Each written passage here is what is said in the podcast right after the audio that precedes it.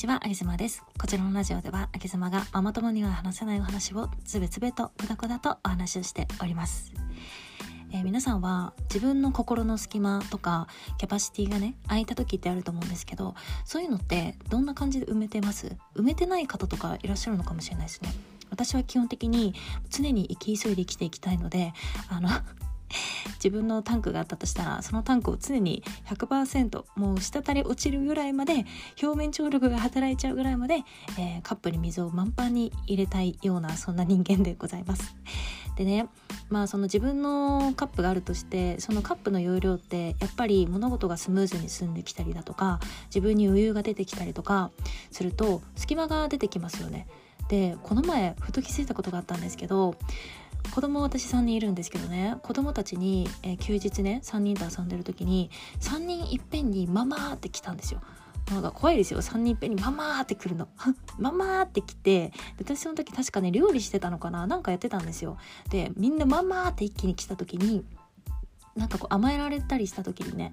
えー、なんか別に私こう満たされてるなってちょっと思っちゃったんですよね。でよくありがちなのが、まあ、ママとかにありがちだと思うんですけど子供がね、まあ、3人じゃなくて1人だったとしてもその子に「ママ」って来られたりだとか「ねあれ何これ何?」っていう何々攻撃受けたりだとか、えー、子供じゃなくても例えばパートナーにね、えー、甘えられたりだとかなんかそういったことをされた時に結構それが嫌だなって思う方っているじゃないですか。でも私は、えー、その子供さんに一気に「ママ!」って来た時に別に嫌じゃなくてとかむしろなんかこうちょっと嬉しかったりしたんですよなんかちょっと今やることいっぱいあるからって言いながらなんかニタニタしてるみたいな 結構その時に私あ嬉しいんだなって気づいたんですよね。で対子供じゃなくてもえーと、自分の両親とかにね、えー、もう62とか63歳ぐらいなんですけど親が、えー、親がなんかパソコンのなんかこの操作わからないから教えてとかって言われたりだとか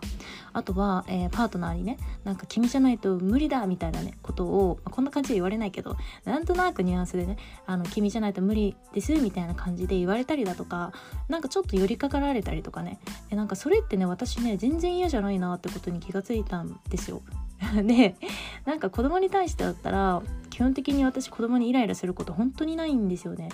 イライラっていう感情が子供には本当にない食べ物をぶん投げられようがおむつがパンパンになろうが なんか夜全然全然赤ちゃんの頃とかね全然夜泣きで自分が寝れなかったとしてもイライラっていう感情なかったんですよね。でなんでかなって思った時に私今まではそのその日までは子供の方が基本的に自分よりもできた人間っていうかもう優秀だなって思ってるの。これは本当にね。思ってるからだから私はイライラしないのかなと思ってたんだけどちょっとねこれじゃないなって思ってきてもしかしたら私なんか誰かに求められたり誰かに頼られたりこう要は粘着されることを結構自分の隙間を他人が埋めてきてくれるっていう行為がすごく私はそれが癒されるというか満たされるんだろうなっていうふうにその子供のね一見があって思ったんですよね。でこれすごい面白いことにまた気がついちゃったんですけど 気がついちゃったんですけどとか私なんかこういうね考え事結構好きだったりするんですよね。なんか自分のこのちょっとしたぐじゅぐじゅした闇みたいなところを結構なんか自分でぼーっと考えるのが好きでですね語らせてください。あの皆さん自分に隙間ができた時に自分で埋めるタイプですか？それとも他人で埋めるタイプですか、まあ、隙間って言っちゃちょっとあれかな分かりづらいかと思うんですけど。私これあのー、結構2パターンあるなと思ってってて一つが時間発電タイプね。自分で電力を起こせるような人間。これ私だと思うんですけど。が一つ。ともう一つが他人からこうエネルギーをもらうことによってそれをパワーに変えれるような人。だから電気を他から持ってきて自分のお家で使うみたいなそんなタイプの方に分かれるかなと思っていて、まあ、どちらの要素もねあの人には備わってると思うんですけど私は自家発電の割合が多分めちゃくちゃ多いんですよね。だから自分にちょっと隙間ができた時にそこを自分で秒で埋めれるような人間なんですよ。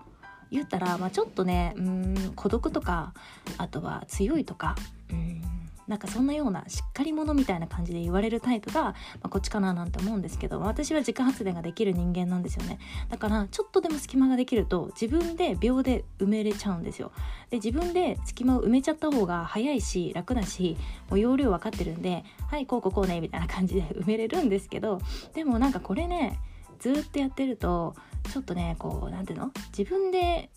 少し寂しいって思った。自分でそれを癒す。なんかね自慰行為ずっとしてるみたいだなって最近思えてきて。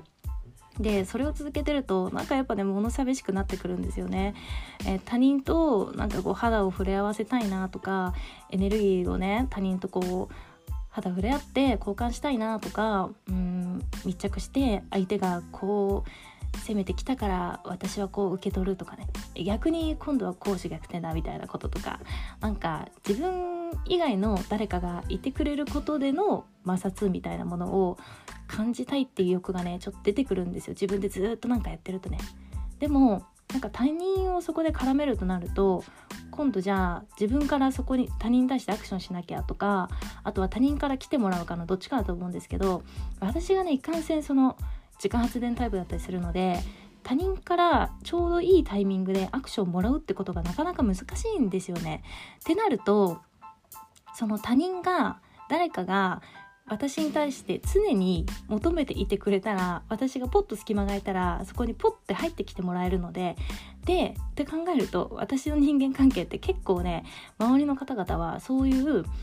まあ言い方悪いけどかまってちゃんとか